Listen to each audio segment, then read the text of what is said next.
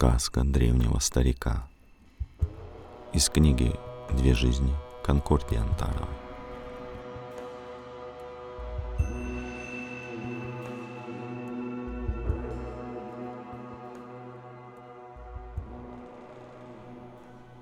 Жил на свете мудрый старик.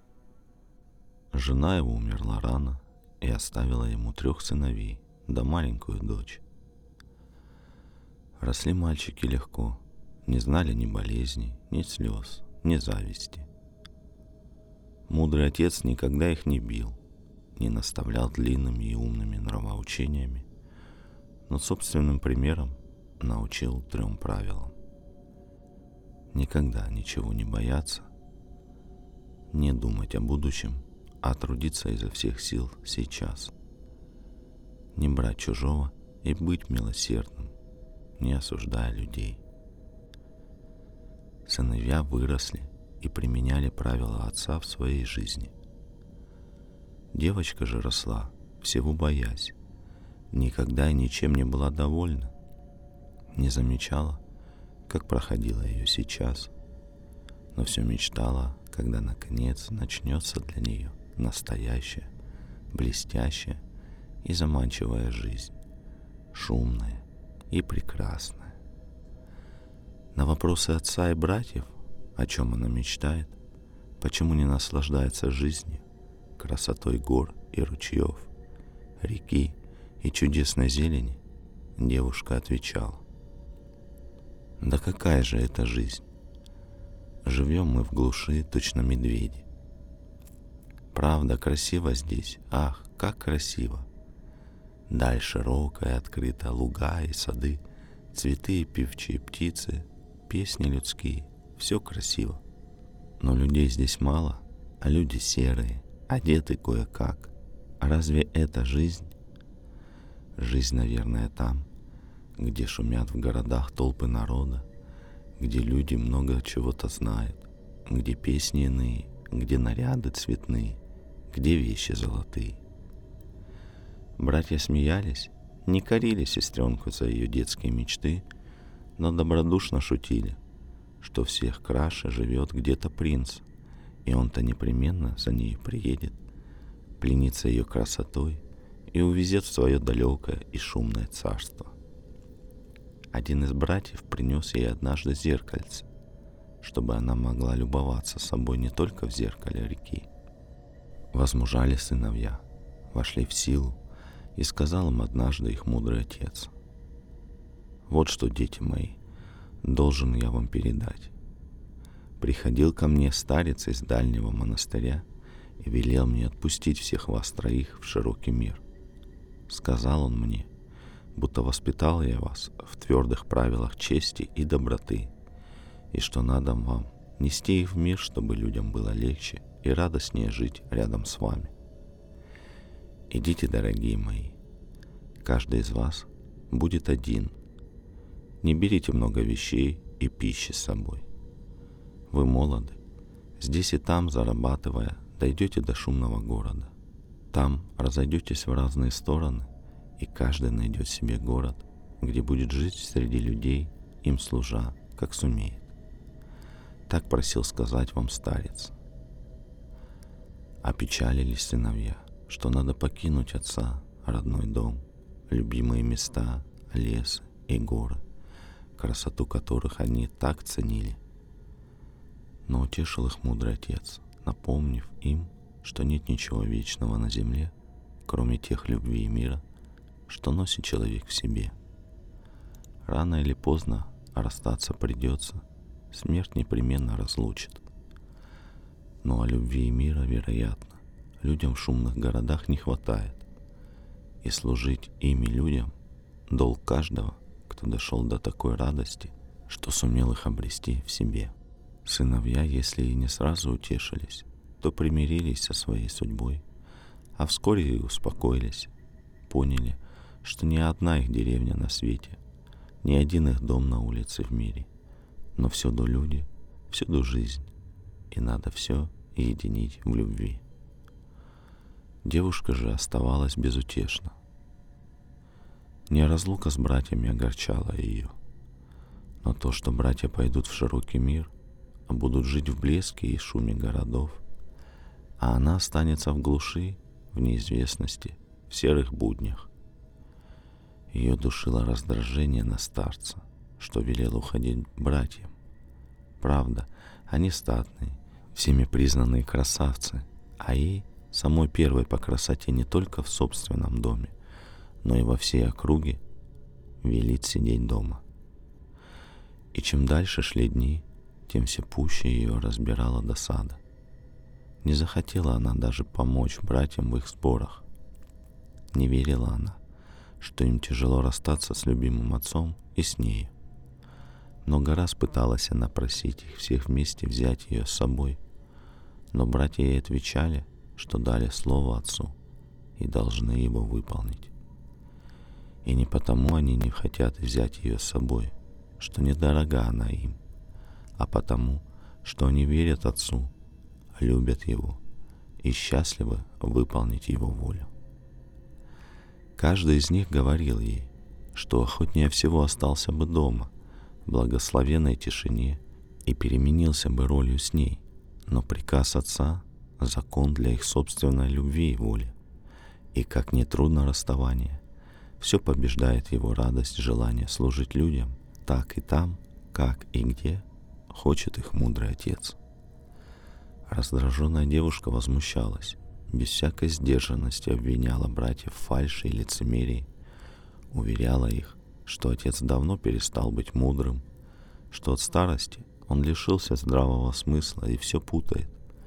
Вероятно, перепутал и слова своего старца, который, впрочем, тоже не очень нормален.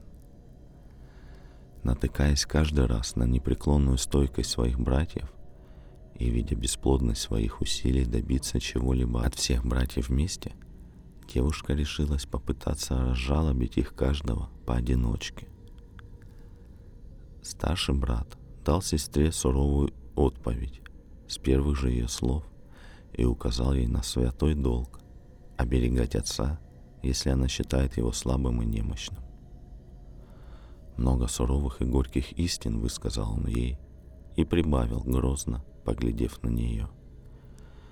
Дитя безжалостное, немилосердное, недовольное своим домом, не могущее оценить уюта, радости и чистоты его, не сможешь ты нигде ужиться с людьми. Не ждать надо, чтобы кто-то тебя приветствовал миром но надо самому держать в руке ветвь мира и протягивать ее каждому, с кем встречаешься. Если будешь так поступать, то будешь видеть, что все вокруг тебя утешаются и успокаиваются, потому что ты им вносишь свою ветвь мира. Жаль мне тебя, сестра, но помочь тебе нечем. Только ты сама должна утихнуть, и когда ты увидишь, какое дивное чудо наш Отец и наш дом. «Не нужны мне твои наставления», — раздраженно ответила сестра. «Воображая, что ты старше, так можешь мне и проповеди читать. Я все равно отсюда уйду, и способ вырваться в светлую и блестящую жизнь я найду. Я прекрасно хочу жить в богатстве и известности, а не работать как батрачка. Бедная, бедная сестренка моя, и кто смутил твой дух? Когда ты видела среди нас ссоры или недовольство? Откуда явилась в тебе эта страсть к богатству? Разве блестящая жизнь — это та, что вовне блестит? Я не знаю, какая жизнь в городах, куда меня посылает отец. Но я твердо знаю, что более блестящей жизни, чем жизнь моего мудрого отца, я не встречу, хотя бы я увидел тысячи внешне блестящих жизней. Так же, бедная сестренка, останешься самой несчастной, пока всякая чужая жизнь будет тебе казаться заманчивой, пока ты не полюбишь трудиться и не найдешь мира в своем собственном простом труде. Может быть, будешь и богата, но всегда тебя будут беспокоить люди, чья жизнь будет богаче и будет тебе казаться более блестящей. Замолчи, пожалуйста, с досадой перебила его сестра. Не разоряйся на наставление. Я тебе уже раз об этом сказала. Я здесь всех красивей, а здесь много красивых. Наверное, всюду я не осрамлюсь с моей красотой. Не желаешь мне помочь и не надо. Только нечего прикрываться мудростью отца да твоим сыновьим послушанием. Об одном себе думаешь. Как пришло испытание твоей любви ко мне, вот я и увидел, чего она стоит. Того же стоит и твой пресловутый мир. Уезжай, пожалуйста, и без тебя обойдусь. Хлопнула сердито сестра дверью, убежала от старшего брата и пошла искать брата среднего, что всегда старался чем-нибудь ее побаловать, всегда был к ней особенно добр и приветлив. Сидел этот брат под деревом и прилаживал ремни к кожаной сумке, что велел ему отец взять с собой в дорогу. Подойдя к нему, ласкаясь, нежно сказала доброму брату сестра. «Милый братец, всегда ты был добрее всех в доме. Наверное, ты не откажешь мне теперь в последней просьбе». «Конечно, не откажу, дорогая моя. Разве может быть у тебя такая просьба, чтобы кто-нибудь мог тебе отказать? Говорить скорее. Сейчас все сделаю». Ну, так я и знала, что в твоей доброте ошибиться не могла. Вот что я хочу, братец. Я хочу тихонько уйти с тобой в шумный город. И именно в тот, куда ты пойдешь. Я буду жить с тобой и все для тебя делать. Кроме того, ты ведь такой добрый, тебя все будут обижать и обирать, а я тебя в обиду не дам. Здесь я всего боюсь, а там ничего бояться не буду. И тебе со мной не будет страшно. Усмехнулся брат добрый детскости своей сестры и ответил. Ты еще совсем ребенок, сестренка, хоть лет тебе уже пятнадцать. Что значит твое всегдашнее слово «страшно»? Это я никогда не понимал и сейчас не понимаю. Всякие пустяки тебя всегда пугали, о которых и говорить не стоило бы. Я для тебя жизнь отдам, если надо, тебя защитить или трудом своим тебя содержать в довольстве.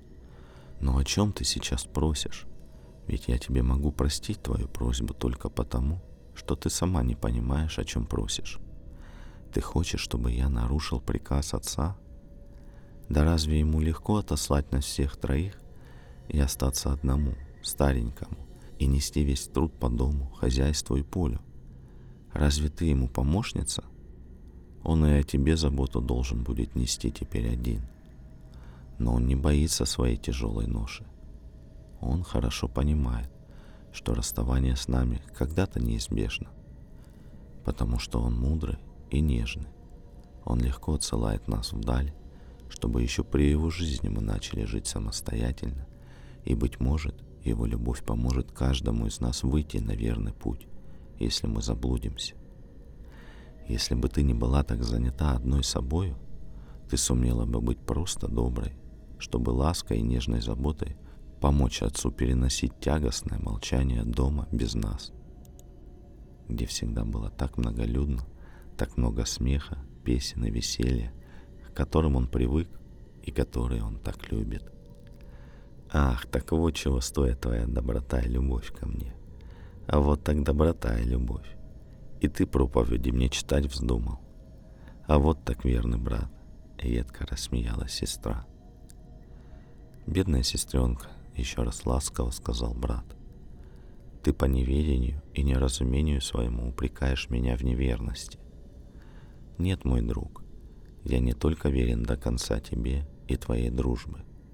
Я и отцу моему верен, и буду верен всю жизнь. Потому что и он, и я, мы одинаковы, как два пальца одной руки.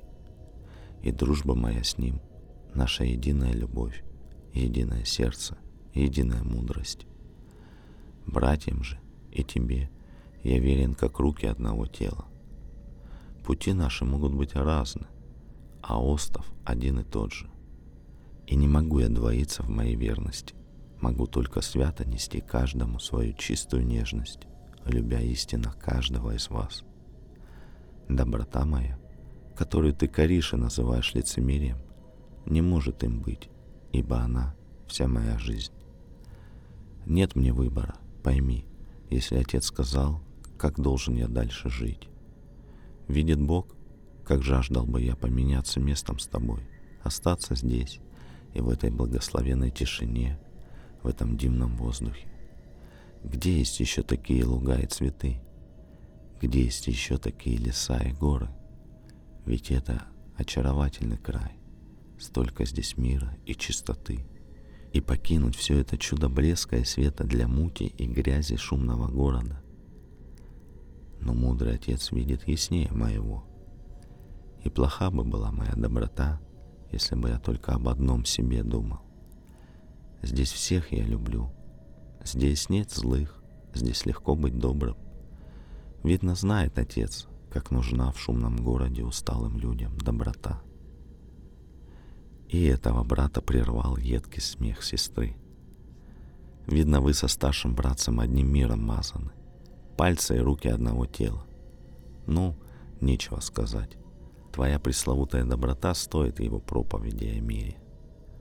Ну и братцев же мне послала судьба. Можешь успокоиться, больше тебя просьбами не побеспокою. А только думаю я, что когда-нибудь сам приползешь ко мне с просьбами, как я в славе и силе буду. Придется тебе заднего крылечка попроситься ко мне в мой чудесный дом. Несчастная сестренка, как бы я был рад твоей славе.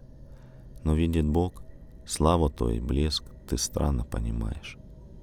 Будь благословенна, бедняжечка. Тяжко человеку в такой тьме, как твоя, жить. Еще раз рассмеялась сестра, сделала несколько нелестных замечаний о доброте глупости брата и пошла прочь. Долго ходила девушка по большому саду отца — где росли прекрасные цветы, но ни на что не обращала она внимания.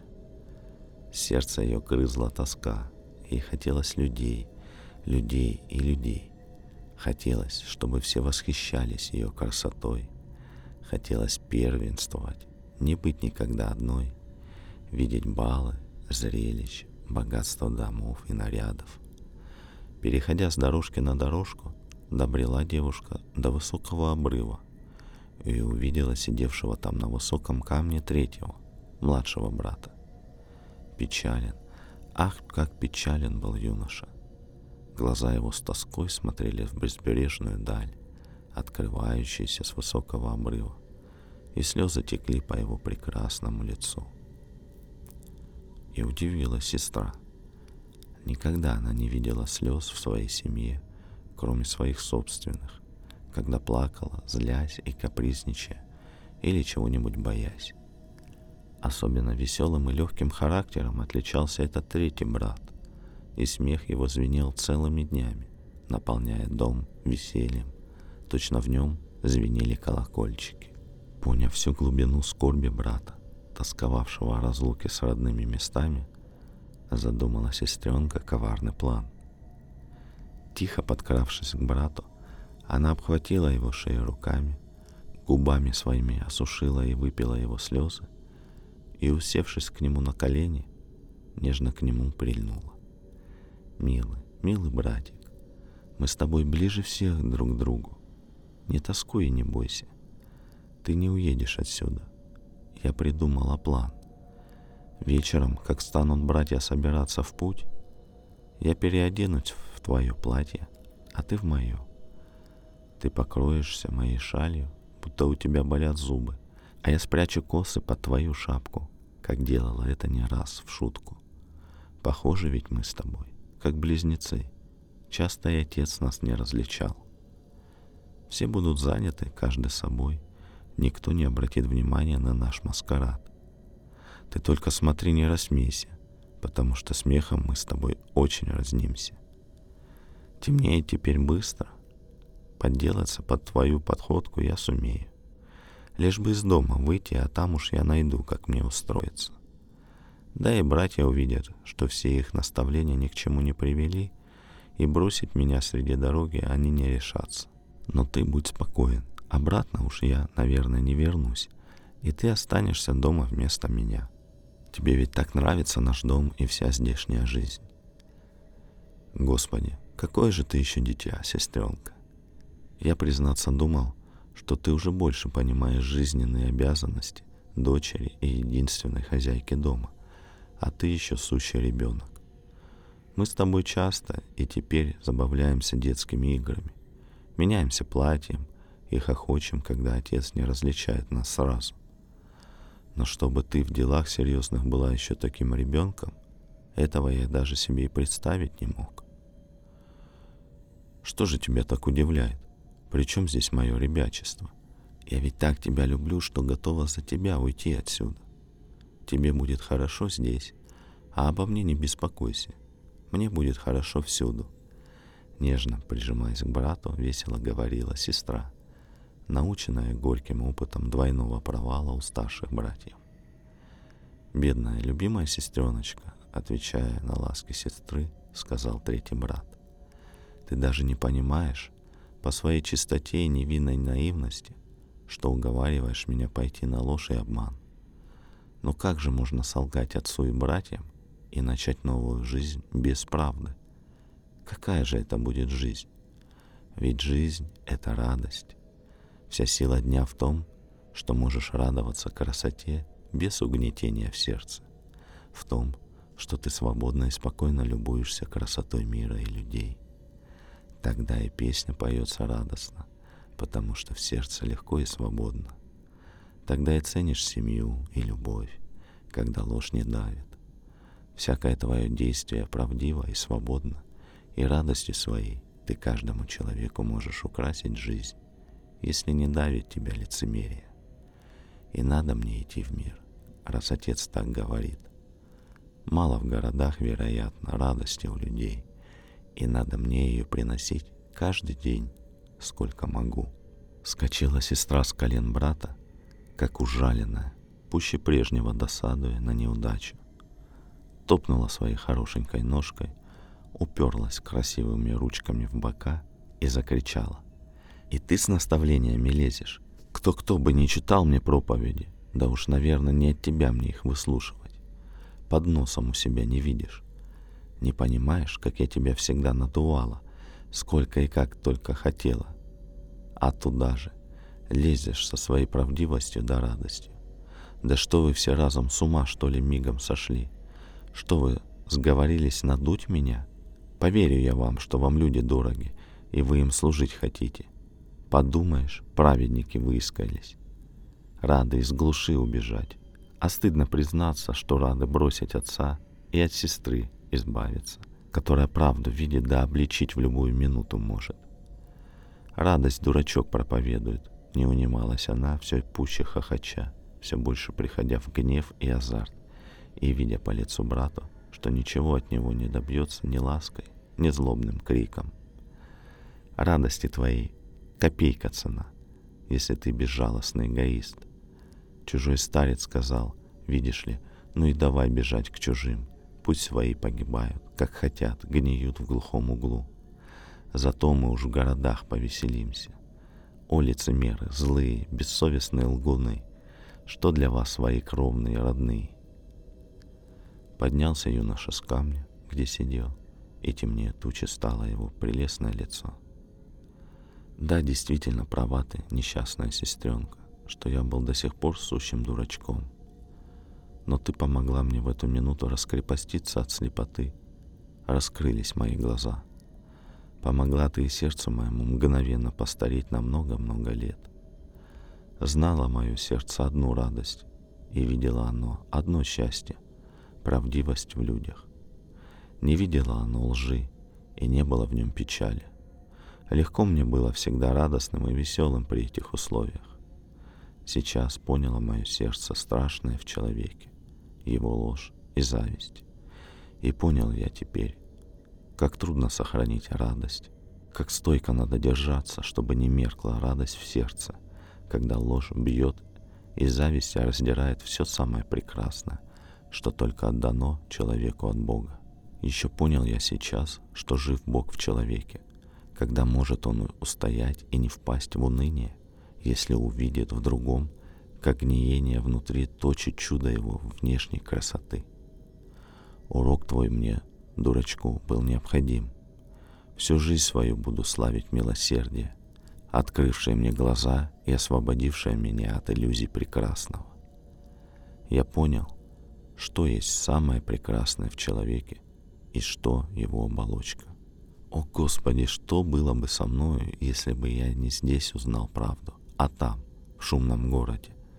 Я думал бы, что только там живет в человеке все плохое, что только там люди гниют во лжи и соблазнах, а здесь живет все святое, чем я считал тебя. Теперь я понял, что все живет в человеке, и не окружение делает его, а он творит свое окружение. Я понял, каким стойким и мужественным надо быть, как спокойно надо идти по делам и встречам, как тих должен быть внутри человек, чтобы радость его не меркла никогда. Я только что был так печален, так тосковал о разлуке с родным домом и всего больше о разлуке с тобой. Сейчас я понял, что для тебя одной остается еще жить здесь, Отец, а нас посылает, чтобы мы закалились и, служа людям, служили Богу и великим Его. Я умею только песни петь и ими радовать людей. Какое счастье, что здесь, через тебя, я понял, что может жить в человеке и как он может быть далек от чистоты. Как мог бы я петь, если бы этот дар сразил меня и раскровянил мне сердце там? Моя песня остановилась бы в горле.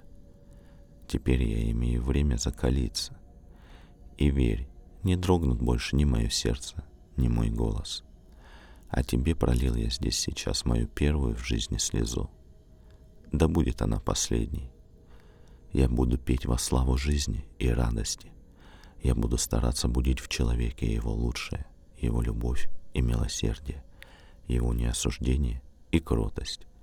И никогда больше не буду ждать от встречного его даров, но буду нести ему мою твердую, верную всему светлому радость. Пойдем, сестра, Бог тебе судья, но не я. Будь благословенна, какая ты есть. Если подле отца ты не выросла, светлой, видно тебе самой искать свой собственный путь. Никто тебе его указать не сможет. Но помни, дорогая, не начинай никакого нового пути с обмана.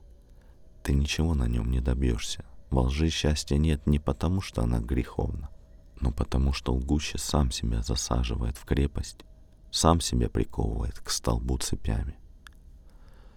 Брат хотел взять ручку сестры и еще что-то сказать ей, но девушка вырвала руку, резко захохотала и крикнула.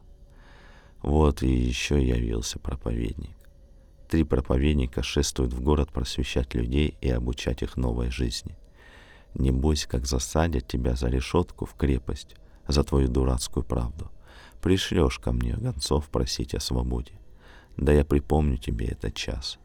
Все тебе припомню и поиздеваюсь над тобой не меньше, чем ты надо мной сейчас.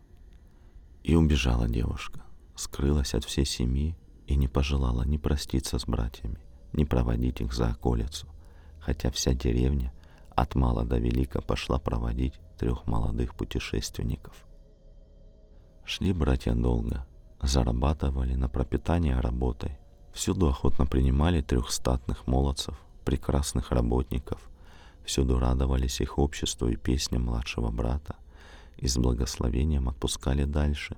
Изредка только кто-то покачивал головой, говоря «далеконько», когда братья называли большой город, куда послал их старец. Долго ли, коротко ли, но дошли братья до большого города, и в самом центре его, на базарной площади, нашли домик, где и сняли комнату у двух бездетных стариков. Поотдохнувшие от дальнего пути, стали братья думать, как им идти дальше. Впервые приходилось им разлучиться. Впервые решать самостоятельно каждому свои жизненные дела, без мудрых советов отца. Печально было на сердце у каждого. Вспоминался чистый и радостный родной дом, где так беззаботно жилось, где не вставали на каждом шагу вопросы, как поступить, что отвечать на слова встретившегося, чем утешить скорбящего. И чем глубже думали братья о прежней своей жизни и о протекающей сейчас минуте, тем яснее видели, как много счастья дал им их Отец, развив в них уверенность в своих силах и понимание, что лежит остовом и хребтом в человеке и на чем создается весь его характер.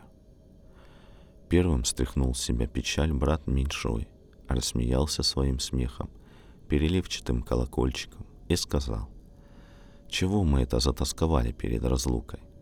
Разве не несем мы в себе образ нашего доброго Отца? Разве не держим руку Его милую в своей? А разве не слышим голоса Его благословляющего?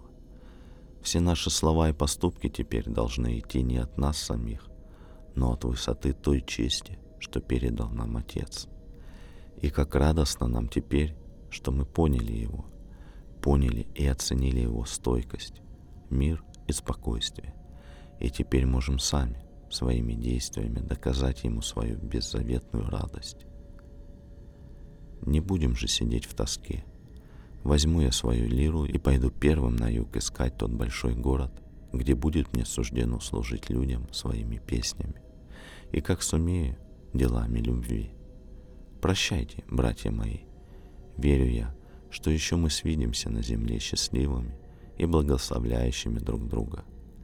Если же не суждено встретиться, то я буду в каждом встречном видеть одного из вас и передавать ему весь мой привет, как я его подал бы вам.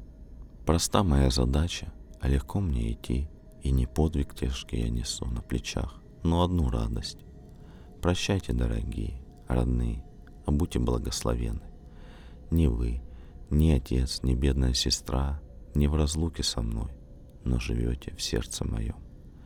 Куда бы ни бросила меня жизнь, все словословие моих песен будет звучать для вас и через вас, потому что понял я одно в каждом из людей благодаря вашей любви и помощи.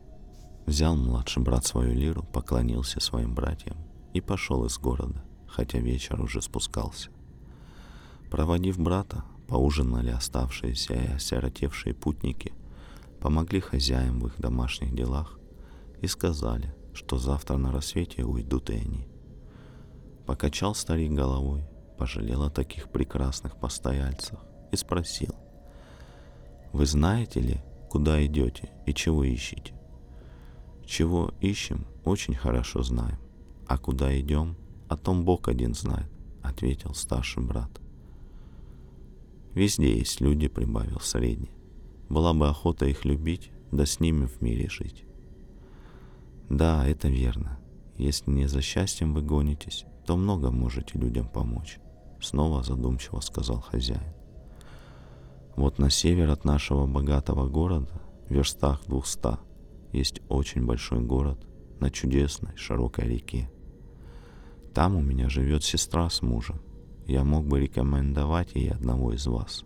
У нее умер сын, точь-в-точь, точь, как вот ты, — обратился он к среднему брату. Такой же добряк, такой же статный и здоровый. В одну ночь унесла его чума, и больше половины города съела она в самое короткое время. С тех пор город захерел, бедность в нем повсеместная. И живут в том городе люди, как в городе слез и проклятий. Пожалуй, даже забыли, как и имя-то Божье помянуть. Все бронятся, ссорятся друг с другом, а некоторые, как сестра моя, оставшиеся кроткими и смиренными, впали в такую тоску и уныние, что и не передать словами. Сестра моя в наше последнее свидание, печальное свидание, говорила мне, что ясно осознает, как глубоки ее грехи перед жизнью, что потеря сына пришла по ее огромной вине. Я знаю, что она только тогда успокоится, когда милосердное небо пошлет ей человека, который захочет стать ей сыном вместо утраченного. Но кто захочет войти в унылую семью, живущую в погибающем городе?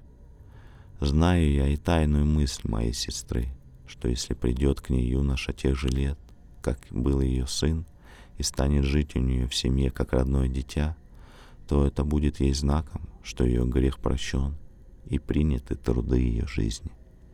Если ты, друг, — обратился он к среднему брату, — не на словах, не в мечтах и обетах, а на деле простого дня ищешь возможность подать помощь и доброту людям, иди в несчастный дом и город, отыщи мою сестру, которая теперь, вероятно, впала в бедность, и принеси ей в своем сердце, в своей доброте, прощение небес.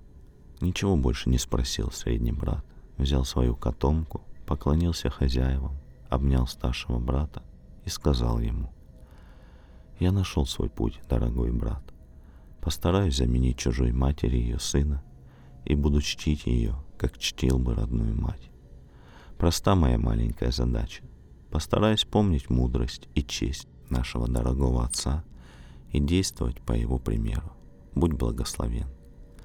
Расспросил он про дорогу в гибнущий город и, не смущаясь наступающей ночи, пошел на север. Оставшись один, много дум передумал старший брат. Не было у него чувства одиночества, не было тоски и неуверенности, а было на сердце его спокойно, и осознавал он, что его задача сложнее больше, чем задачи братьев. Долго он думал, как ему разыскать свой путь, как распознать свою тропу среди бесчисленного множества дорог, как вынести в люди не зов к миру, а самый мир. Впервые оглянулся он назад и посмотрел на всю свою жизнь.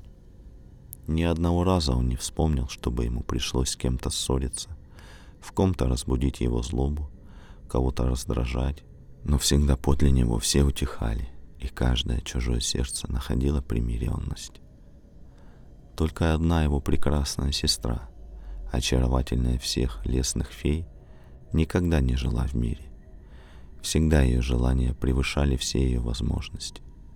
Что бы ни подарили ей, куда бы ее ни пригласили, ей всегда казалось, что можно было бы сделать лучше, чем сделано для нее. И радость ничто в ней не будила. Крепко задумался старший брат, почему же не могла его сестра воспринять ни мудрости отца, ни мира старшего брата, ни доброты брата среднего, ни радости младшего спутника ее жизни. Куда же теперь надлежит ему идти? В какой стране искать возможности служить людям, зовя их примиренности со своими обстоятельствами? И решил он не загадывать о дальнейшем, о том, что будет завтра, а жить только всею полнотою сердца и мысли, каждое мчащееся мгновение, каждую свою встречу. Он осознал свою полную освобожденность сейчас от каких бы то ни было цепей, какой бы то ни было давящей или стесняющей любви, какого бы то ни было страха, сомнений и беспокойства за близких или далеких людей. Мудрость Отца, пославшего всех их в дальний мир, раскрепощенными от всех долгов и обязательств, еще раз пронзило сердце старшего сына. Он решился идти в новый путь, не задумываясь, куда он пойдет и что будет делать. Но как он пойдет, что будет жить в нем самом и как он будет протягивать людям свои дощечки мира. За окном светало. Он оглядел комнату, где расстался со своими любимыми братьями благословил ее и заботливых хозяев и тихо вышел из дома, стараясь никого не разбудить. Не зная шумного города, спавшего еще в этот ранний час, он долго шел из улицы в улицу, пока не выбрался на широкую дорогу, которая вела на запад.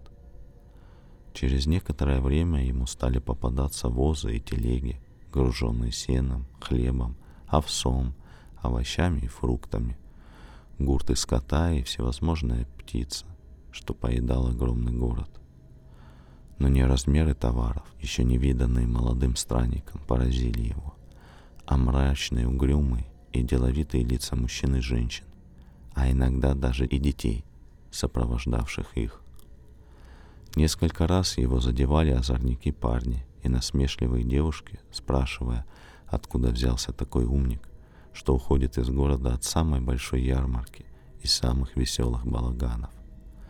Но юноша не обращал внимания ни на насмешки, ни на обидные слова. Ничто не нарушало мира в его сердце. И чем злее было брошенное слово, тем яснее ему было, что плохо и темно живут здесь люди, и трудно ему видеть красоту вокруг себя, не только в себе или в другом. Долго он шел. Вот кончились вазы и телеги, стали попадаться красивые экипажи с дорогими упряжками и разряженными людьми. А лица этих людей, судя по их нарядам, не имевших заботы о хлебе и насущном, все так же были угрюмы, злобны и неприветливы.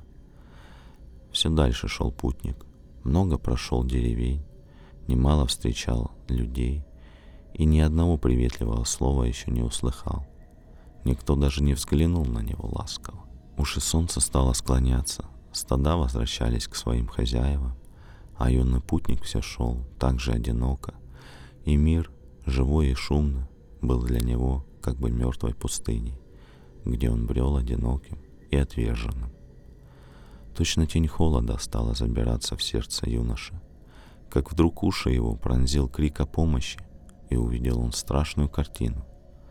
Женщина с двумя маленькими детьми, прижавшись к камню, в ужасе кричала, а прямо на нее несся разъяренный бык. Казалось, спасения ни ей, ни детям нет. В одно мгновение сбросил себя котомку путник, побежал на перерез быку, легче орла вспрыгнул ему на спину и схватил кольцо, вдетое в ноздрю дикого животного. Взревев от боли, бык пригнул голову к земле, как тянула рука смельчака кольцо, и стал извиваться и бить копытами, стараясь бросить и ударить непрошенного гостя. Но могучая рука держала кольцо с такой силой, что бык не мог выдержать боли, остановился в своем бешенстве, дико ревя. «Уходите скорее!» — крикнул женщине путник. «Скройтесь в доме!» На свирепый рев быка уже бежали со всех сторон люди, и через несколько минут укращенный бык был благополучно водворен в свое стойло, откуда он вырвался неожиданно для своих надсмотрщиков. И еще раз поразился путник мрачным и неприветливым лицам людей — Никто не только не поблагодарил его за спасение женщины и ее детей, но даже не счел нужным спросить его, как он, не голоден ли, не нуждается ли в крови на эту спускающуюся ночь. Вздохнул усталый юноша, решил пройти еще и эту деревню, где его помощь была так плохо принята. Вот уже и последний домик виден был вдали. Решил он заночевать голодным возле дороги, как открылась дверь последнего домика, и на пороге показалась спасенная им женщина. «Войди, пожалуйста, быть может, не побрезгуешь моим бедным ужином, да отдохнешь под моей крышей. Ты, видно, издалека идешь, усталый у тебя вид. Не побрезгуй моей бедностью, зайди. Я и слов не подберу, как мне тебя благодарить за твою услугу. Ведь ты мне и детям жизнь спас», — говорит женщина, утирая слезы и приглашая путника в свой бедный домик. Вся хижина состояла из одной комнаты, но пол был чисто вымыт, на столе лежала чистая скатерть и стояла простая, но чистая посуда. Перепуганные дети были тоже чисто вымыты и не менее чисто одеты. Ведя гостя в дом, женщина пригласила его во внутренний дворик, где у колодца был пристроен рукомойник, подала ему мыло и чистое полотенце, попросила умываться, не стесняясь, так как в доме никого, кроме нее и детей, нет, и возвратиться в комнату, где будут его ждать привет и ужин. Лицо женщины молодое и очень красивое носило следы тяжелого труда и переутомления. Голос ее, печальный и слабый, звучал уныло, и на всей ее фигуре лежал отпечаток не только уныния, но и безнадежности. Сейчас в голосе ее звучала беспредельная благодарность человеку, спасшему ей жизнь. Когда гость вернулся в комнату, женщина посадила его в деревянное кресло и поставила перед ним белую тарелку с дымившимся супом, очень вкусно пахнувшим, и подала большой ломоть хлеба. «Кушай, друг, это место и тарелка моего доброго мужа», — сказала хозяйка, и слезы покатились по ее щекам. «Как тебя звать, наш дорогой спаситель?» Ведь если бы не твое бесстрашие, да не твоя гигантская сила, лежать бы нам теперь убитым и быком. На мои крики эти люди, что прибежали к тебе на помощь, и не подумали бы с места двинуться. Мой муж, женясь на мне, привел меня издалека, а здесь такой обычай, чтобы парни женились только на своих. Вот мы и попали в опалу. Тесть выделил мужа, дав ему самый плохой кусок земли, и пришлось нам кормиться ремеслом, с трудом добывая средства к жизни. Все было ничего, сводили концы с концами. Да вот ушел он в город больше года, и нет от него вестей. Кто говорит, в больнице умер, кто говорит, по дороге убили его в пьяной ссоре. Да не похоже на это на него. Был он тихий и приветливый, никогда не пил и ссориться ни с кем не мог. И снова полились по щекам женщины слезы. Она почти ничего не ела, кормила детей, да подливала супа своему голодному гостю, рассказывая ему, как, выбиваясь из сил, старалась поддержать свое убогое хозяйство, но не успела еще сажать целой полосы хлеба, да трава так и остается нескошенной на лагу. Чем будет кормить корову, как сама с детьми проживет зиму, Бог один знает. Задумчиво и печально говорила хозяйка, радуясь, очевидно, редкой возможности поговорить о своих бедах с доброжелательным человеком. Звать меня сестра Александр. Считай, что я тебе брат, твоим детям дядя. Буду я у тебя жить и служить тебе как работник, а звать и считать меня ты будешь братом. Спешить мне некуда. Куда иду, туда поспею. Покажи твою косу. Надо ее хорошенько наточить да наладить. Скошу траву, высушу сено, за рожь примемся. Не тужи, ободрись. Вернется твой муж, тогда я дальше пойду. Верь, не моя рука тебя от смерти спасла, а рука Отца моего милосердного и мудрого, что велел мне в мир идти и людям мир принести. Если же от мгновенной смерти его рукой тебя я спас, так же его руками и хозяйство твое спасу, и тебя с детьми от голодной смерти избавлю. Уверься, утвердись в спокойствии. Смейся весело, встречая каждый новый день, и живи его так, будто бы муж твой любимый рядом с тобой ходит. Детей к радости приучай, а не к слезам своим постоянным. Ну, пойдем же, покажи косу. Чудны показали женщины слова гостя, и вместе с тем почудилось ей, точно светлее стало в избе и на ее усталом лице, а в изможденном сердце будто вдруг стало не так холодно и безнадежно. Провела она Александра в сене, где были аккуратно прибраны все хозяйственные инструменты, и вернулась к избу, к детям. И дети как будто стали живее и тянулись к матери, спрашивая, будет ли большой дядя с ними жить. Укладывая детей спать, мать радовалась каким-то новым звукам в доме, где давно уже ее до детей шаги и голоса были единственными звуками жизни. Долго возился Александр, налаживая косу. Наконец привел ее в полный порядок и возвратился в избу. Дети давно уже спали, а хозяйка сидела за вышиванием у крошечной лампы. «Коса готова, теперь спать пора. Нет ли у тебя горенки, где бы мне поселиться у тебя?» Да и звать тебя как, не знаю, милая сестра, сказал он весело, поглядев на спящих малюток. Есть у меня светелка наверху, да не знаю, будет ли тебе там удобно. Она очень маленькая, но постель там удобная.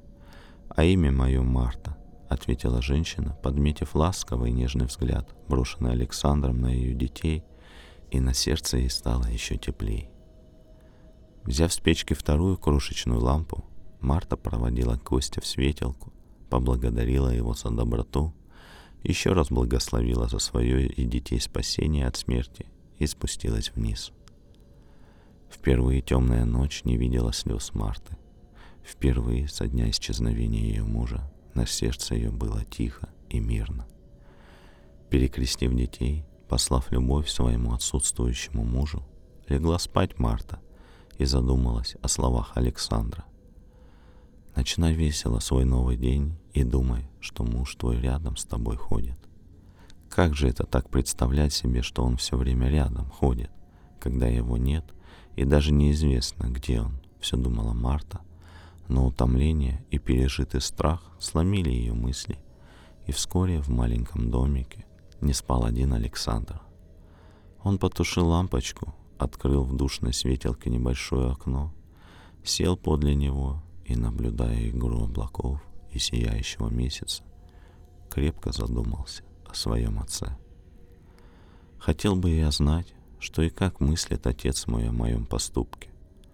Так ли я поступил, оставшись работником этим беспомощным детям и Марте? Или не должен был я здесь останавливаться, а идти в шумный город, где велено мне мир проливать? Юноша вспоминал, как поступал его отец, никогда не оставляя без внимания нужд своих соседей, как он их, сыновей, посылал иногда в соседние деревни помогать тем семьям, где почему-либо было трудно справляться с необходимейшими работами. И чем глубже он думал, тем легче становилось у него на сердце, тем проще и правильнее казалось ему поведение. Ах, если бы я мог услышать словечко от тебя, отец, как счастлив был бы я. В последний раз подумал юноша, поднялся, оставив окно открытым, и лег спать.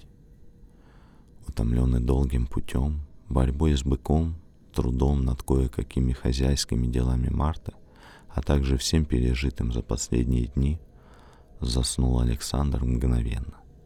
И приснился ему чудной и чудный такой живой сон, точно наяву он все видел и слышал. Слышался ему голос отца, и видит он, будто сам отец стоит у открытого окна светелки, говоря, «Что же ты сомневаешься, мой сын?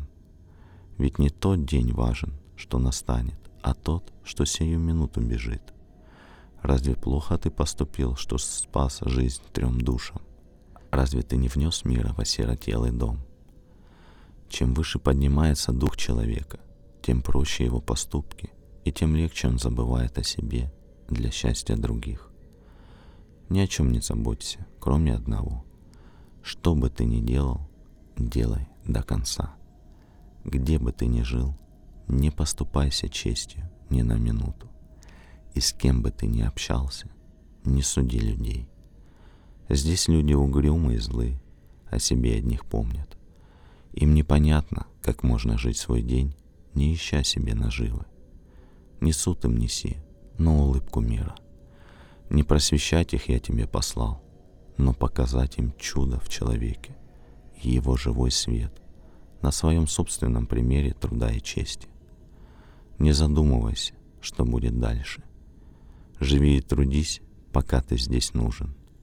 Жизнь сама укажет тебе и день, и час, когда тебе больше здесь оставаться не будет надобности. Живи и не жди благодарности за свои труды, ибо они мои. Я тебя послал, чтобы ты был моими ногами и руками, моей головой и моим сердцем на земле. Живи же на ней до тех пор, пока мне твой труд на ней нужен. Только захотел Александр поблагодарить отца за его слова, вскочил с постели, как видит, что уже светает, и слышен голос Марты, зовущий его вниз завтракать. Удивился Александр и никак не мог взять в толк, куда же девался отец и каким образом уже утро, когда минуту назад светил месяц.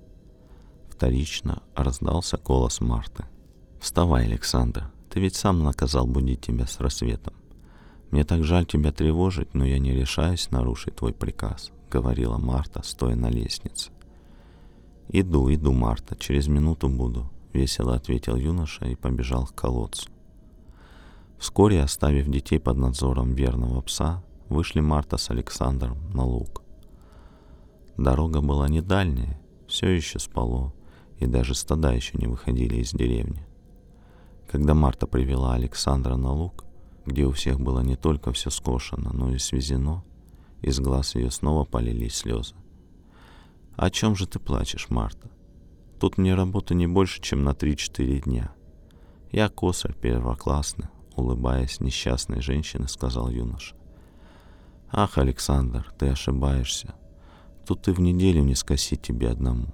Да кроме того, как вспомню радость былого, как весело мы с моим мужем косили, да убирали сено, так в сердце точно игла кольнет. Все еще плача ответила Марта. Это нехорошо, сестра моя, вспоминать прошлое слезами, если говоришь, что мужа ты любишь. Это большая неблагодарность к нему. Ты все о себе думаешь, что у тебя было, до чего ты лишилась. А я тебе говорю, не трать времени попусту на слезы. Живи бодро, зови мужа и каждую минуту думай, что он рядом с тобой. Старайся так поступать, чтобы ему нравились твои поступки, чтобы не ложилась тень скорби твоей на его лицо, чтобы свет твоей улыбки ему облегчал путь во всякой темноте, куда бы он ни попал. Не теряй сейчас времени зря. Иди домой, приготовь обед, возьми детей и приходи с ними сюда. К обеду я накошу травы уйму. Принеси вторые грабли. Часть пересушим, часть сложим вечером в копны. Беги весело, да смотри, чтобы слез я больше не видел. Стерла Марта слезы, постаралась улыбнуться, но у нее вышла гримаса вместо улыбки. «Нехорошо, уж как нехорошо», — снова сказал Александр Марти, начиная косить богатырским размахом. «Неужто дети, такие милые дети, тебе даны на то, чтобы ты их жизнь своими слезами темнила? Думай о них. Старайся их рассеять и обрадовать каждым словом. Особенно сегодня, когда они недавно так напуганы быком. Старайся, чтобы они забыли страх перед стадом. Беги скорее домой и возвращайся с обедом. Давно не слышала Марта ласковых слов. Давно никто не интересовался ее делами, ее детьми, ее жизнью. Горячая волна благодарности наполнила сердце женщины. Она радостно улыбнулась и сказала, «Прости, милый Александр, как ты меня утешил, как ты меня ободрил, что и высказать тебе не умею. Счастливый то был день в моей жизни, когда бык меня чуть не убил. Всю жизнь буду быка того благословлять и благодарить судьбу за пережитый ужас. Бегу, друг. И засмеялась Марта, как давно не смеялась, чистым, радостным смехом, и побежала, как бегала в былые годы в запуске с мужем. Остался Александр один в благодатной тишине цветущего лета и снова стал думать о словах отца, что приснились ему ночью. Только стал он их передумывать, как снова почудился ему голос отца, и слова его будто ясно зазвучали. «Ты никогда не один, сын мой. Всегда я с тобой, если сердце твое спокойно, мысли чистые и радостно идешь по своим делам дня. Всякие бывают дела дня, и простые, и очень сложные. Но все они важны постольку, поскольку творил ты их со мной, для меня, и нес в них каждое мгновение одно знание. Все, что живет и в видимой форме, все есть вечное, размноженное по каплям. И каждая капля вечного — целый отдельный мир. Человек — одна из форм вечного, и в нем живет весь мир страстей и весь мир красоты. Нет людей, обладающих преимуществами духовных сил. Но есть люди, великие труженики, отдавшие много сил на труд, разыскивание и распознавание. Как войти в тропу любви и как саму любовь так подать своим ближним, чтобы она не была им тяжела. Много есть людей любящих, но мало таких, что умеют подать свою любовь, не требуя взамен себе благ и благодарности за нее. Много есть матерей и отцов, любящих своих детей, но мало кто из родителей не давит детей своей любовью. А редко родители умеют уважать своих детей и себя в них настолько, чтобы быть с ним дружными и радостно воспитывать их. Мало кто из родителей понимает связь между живыми тружениками земли, которых они видят, и такими же тружениками неба, которых они не видят и потому воспитание ими детей не может быть неправильным, нерадостным. Ты пойми эту связь. Неси свой труд дня и осознавай, что ты связан со Вселенной не только мыслями и делами, но и каждым вздохом. Если утром ты проснулся и уныло вздохнул, так ты уже начал свою связь с людьми плохо. Каждый, кого ты встретишь, хотя и ничего не знает о твоем унынии или раздражении, но он уже не так весело и просто ответит на твое приветствие, как мог бы это сделать, если бы сердце твое было чисто от забот о самом себе, и твоя простая доброта была бы легкой и спокойной. Запомни слово мое и воплоти его в дела земные. Нельзя себя отъединить от людей, Можно только или способствовать миру и счастью людей своим спокойствием и выдержкой, или можно еще больше засорять пути людей своими страхами, невоздержанностью и постоянными мыслями о себе самом. Не сомневайся, действуй просто и спокойно в каждую текущую минуту до конца, со всей полнотой чувств и верности, и ни одно мгновение твоей жизни не пропадет в пустоте, хотя бы тебе казалось, что ты делаешь самые маленькие дела. Александр увидел издали подходившую из-за поворота дороги Марту с детьми, и голос отца перестал слышаться. Улеглось волнение, вызванное сомнением, так ли он поступал. Он мысленно поблагодарил отца за поданную ему помощь и просветление и понял, что нет дел малых или больших, что не так важно, скоро ли он доберется до города, где ему назначено жить, а важно, как соединить в себе понимание истинной чести и доброты с умением передать это понимание каждому встречному. Только бы всегда помнить, что в каждом человеке живет огонь жизни, и ему служить, к нему обращаться, а не к тому, что видишь как внешнюю форму, подумал Александр. Марта, приведшая детей и принесшая обед, даже с некоторым испугом смотрела на количество скошенной Александром травы. «Что ты так удивляешься, Марта? Мы были приучены у отца ко всякой работе и всегда он учил нас искать способы самые легкие и удобные в каждой работе. У меня свои приемы. Вот я и работаю скорее других. Чем стоять попусту в удивлении, бери как грабли да начинай ворошить подсохшую траву. Ишь, солнышко-то жарит. Я дойду полосу до конца, приду тебе помогать. А там и обедать сядем, сказал Александр оторопевшей женщине. Усадив детей в тени под деревом, Марта пошла к дальним кустам, откуда Александр начал косьбу.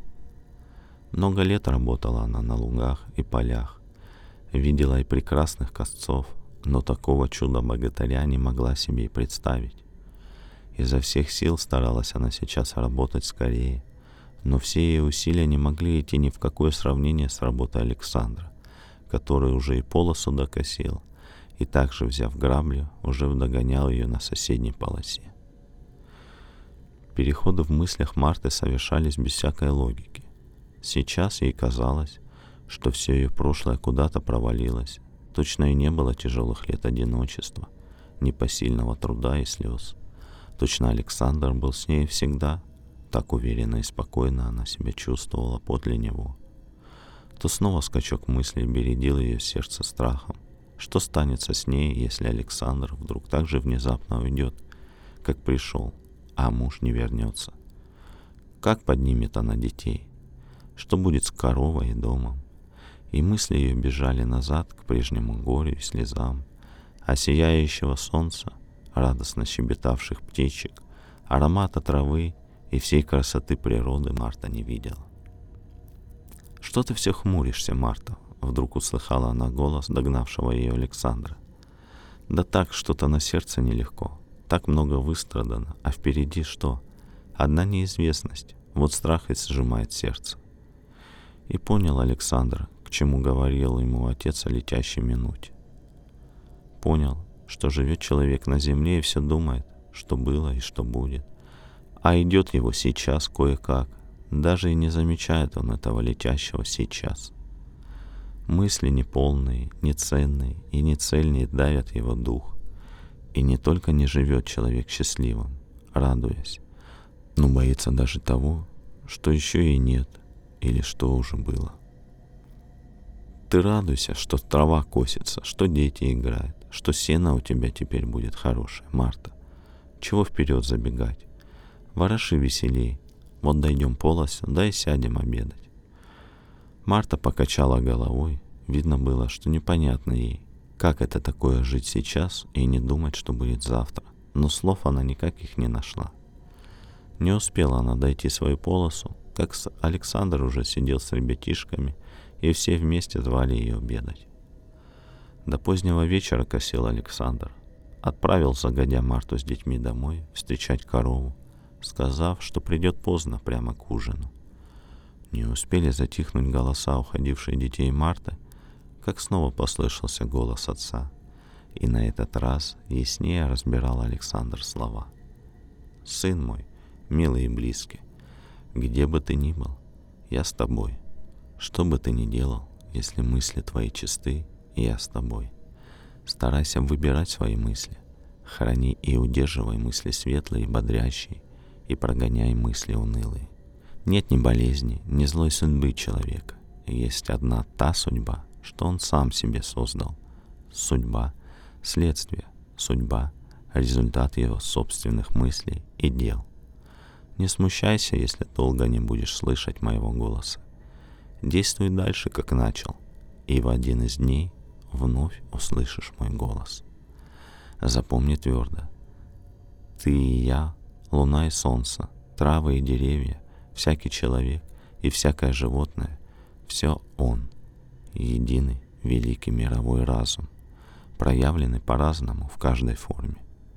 Нет смерти, не бойся ее и каждому объясняй, что он бессмертен, что его «Я» есть Бог, неумирающий и вездесущий.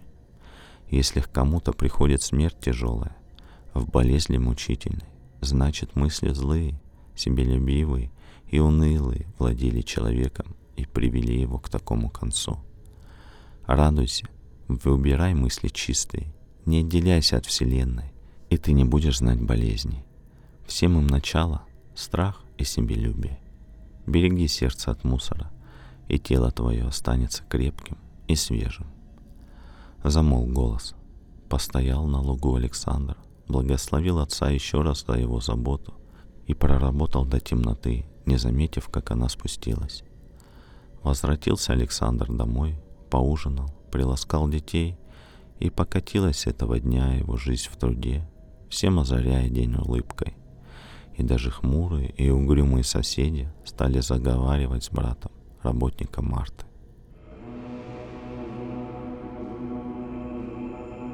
Эта книга будет озвучена в новом подкасте, который называется «Две жизни». Ссылка на него есть в описании.